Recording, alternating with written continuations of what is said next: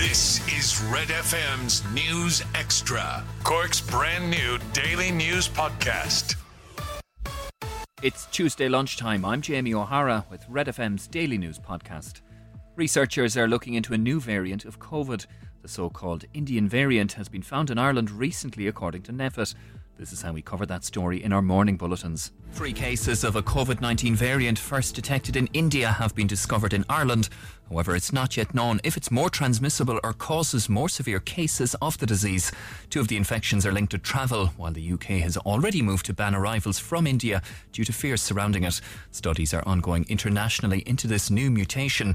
Acting Chief Medical Officer Dr. Ronan Glynn says officials don't yet know if the Indian variant will be problematic. If you look online at what's being published about this particular variant or other variants, uh, you'd be forgiven for thinking that the world was coming to an end. I would be concerned that people looking at, at some of the coverage of this internationally uh, would feel a real sense of powerlessness. Like viruses, by their nature, replicate. By their nature, we will see new variants. Over $32,000 has been raised to help a mother exhume her daughter in West Cork to rebury her in America.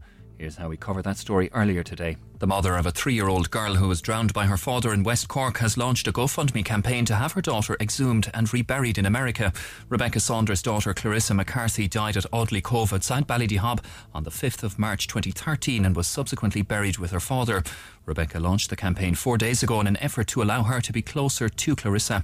Over $32,000 has been raised so far by donors. All funds not used in the process will be donated to Edel House and the neonatal unit at CUMH. Catch up on Cork with our new daily news podcast, Red FM News Extra. I'm Rory on Sports. And Jürgen Klopp says he won't resign as Liverpool boss over the European Super League controversy. The Reds are one of six Premier League sides involved in the breakaway competition. Klopp says he does not like the concept, but speaking after last night's one-all draw with Leeds and protests by supporters outside, the German coach confirmed he wouldn't be walking away. I feel responsible for, for, the, for the team, I feel responsible for the club, and I feel responsible for the relationship we have with our fans. And um, that's why it's a, it's a very tough time, I'm, I'm sure, but I will try to help to sort it somehow. Meanwhile, European Super League president Florentino Perez claims the controversial new tournament will save football. The concept has faced intense backlash since the 12 leading clubs announced they'll join the breakaway competition. The Premier League will hold an emergency meeting today where the 14 English top flight clubs not involved in the Super League will consider what happens next. Everton say they're saddened and disappointed that six clubs have chosen to disrespect and tarnish the Premier League for self interest. On the field tonight, Chelsea can go third if they win at home to Brighton. The kick-off at Stamford Bridge is at 8. In Gaelic games, holders Kilkenny await the winners of Laois and Wexford in the semi finals of the Leinster Senior Hurling Championship. The other last four tie will see Galway play either Dublin or McDonagh Cup winners Antrim. In the Leinster Senior Football Championship, six in a row All Ireland champions Dublin will go to Wexford or Wicklow in the quarter finals. Mickey Harte's first championship game in charge of Louth will see them play Offaly for the right to play Kildare in the last eight. Meath will face either Carlow or Longford in the quarters. The other last eight clash pits Westmeath against Laois. The five biggest stories in Cork today. This is Red FM's News Extra. I'm going to get as many calls on the air as I can, like I do every day, including James. Morning. How are you? Uh, yet another uh, rental scam. Can you explain it all to us, please? Yeah, I've been trying to uh, rent a property for myself and my daughters, and um, one of I was on Daft the other day. I won't mention where. So it just, you know, the same thing. When it looks too good to be true, it probably is. So uh, anyway, I contacted the people, and um, the human, this whoever dealing on the other side said, send me your passport details and your copy of your utility bill, and we'll take it a bit further. So that sort of wave flags them because most normal people wouldn't look for that, you know.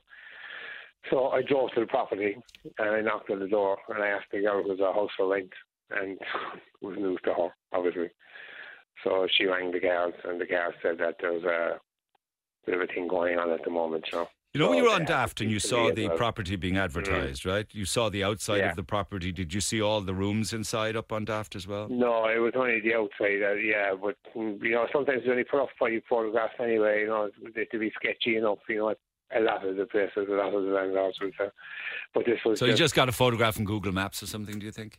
Yeah, uh, I would think. Well, you actually know what now. It, it, where the property is in Mayfield, uh, it didn't even. I actually know the area, so it didn't even look like the property by answered anywhere.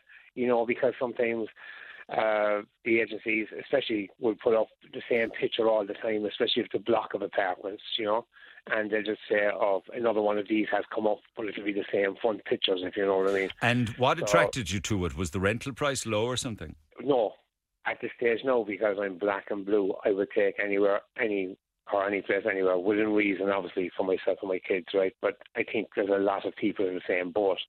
What actually waved the flag to me was the guy says in his description that electricity is free as well.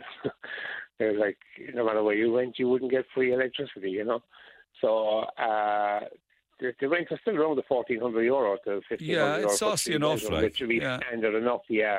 So um, yeah, so I, I, I drove up to the girl. Just you know what? Now my thing to her was when I met her, uh, a nice lady. I don't even know the girl's name. I just said your problem is going to be if this is an ID scan, they're going to come back to your house. You know, if I send my passport and and which people will be vulnerable enough to do, and I'll tell you why because it's so hard to get anywhere now.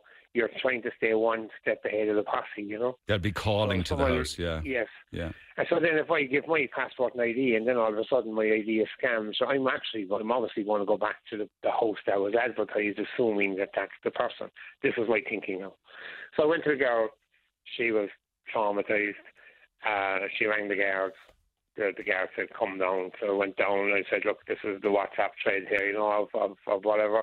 I said, I'm not sending my passport and utility bill over the phone. But they ask you, like even the agencies, you know, they ask you for PPS numbers, telephone numbers, dates of birth, a lot of this GDPR stuff that they probably shouldn't be asking, but they ask you. And if you don't fill in the form, you do not get a call back. Who asks you for your PPS? The letting agents? Yeah, the letting agents. Yeah, if you go to, I won't name them now, but you know them all anyway. But it, there's several of them. They send you out a tenancy letting um, application form that they use to break down who they want to see view the house. You know, and on that will be your name, your date of birth, your PPS number, who's moving in, where you work, how much you get. Most of them are now asking for a copy of a bank statement to prove that your address is there. And like in my case, I had two kids with me. The last people who rang me back and said I never put in my kids' CPS numbers. And I said, sure, why would I? Why would you want my children's CPS numbers? Get the Red FM News Extra podcast wherever you get your podcast or on redextra.ie.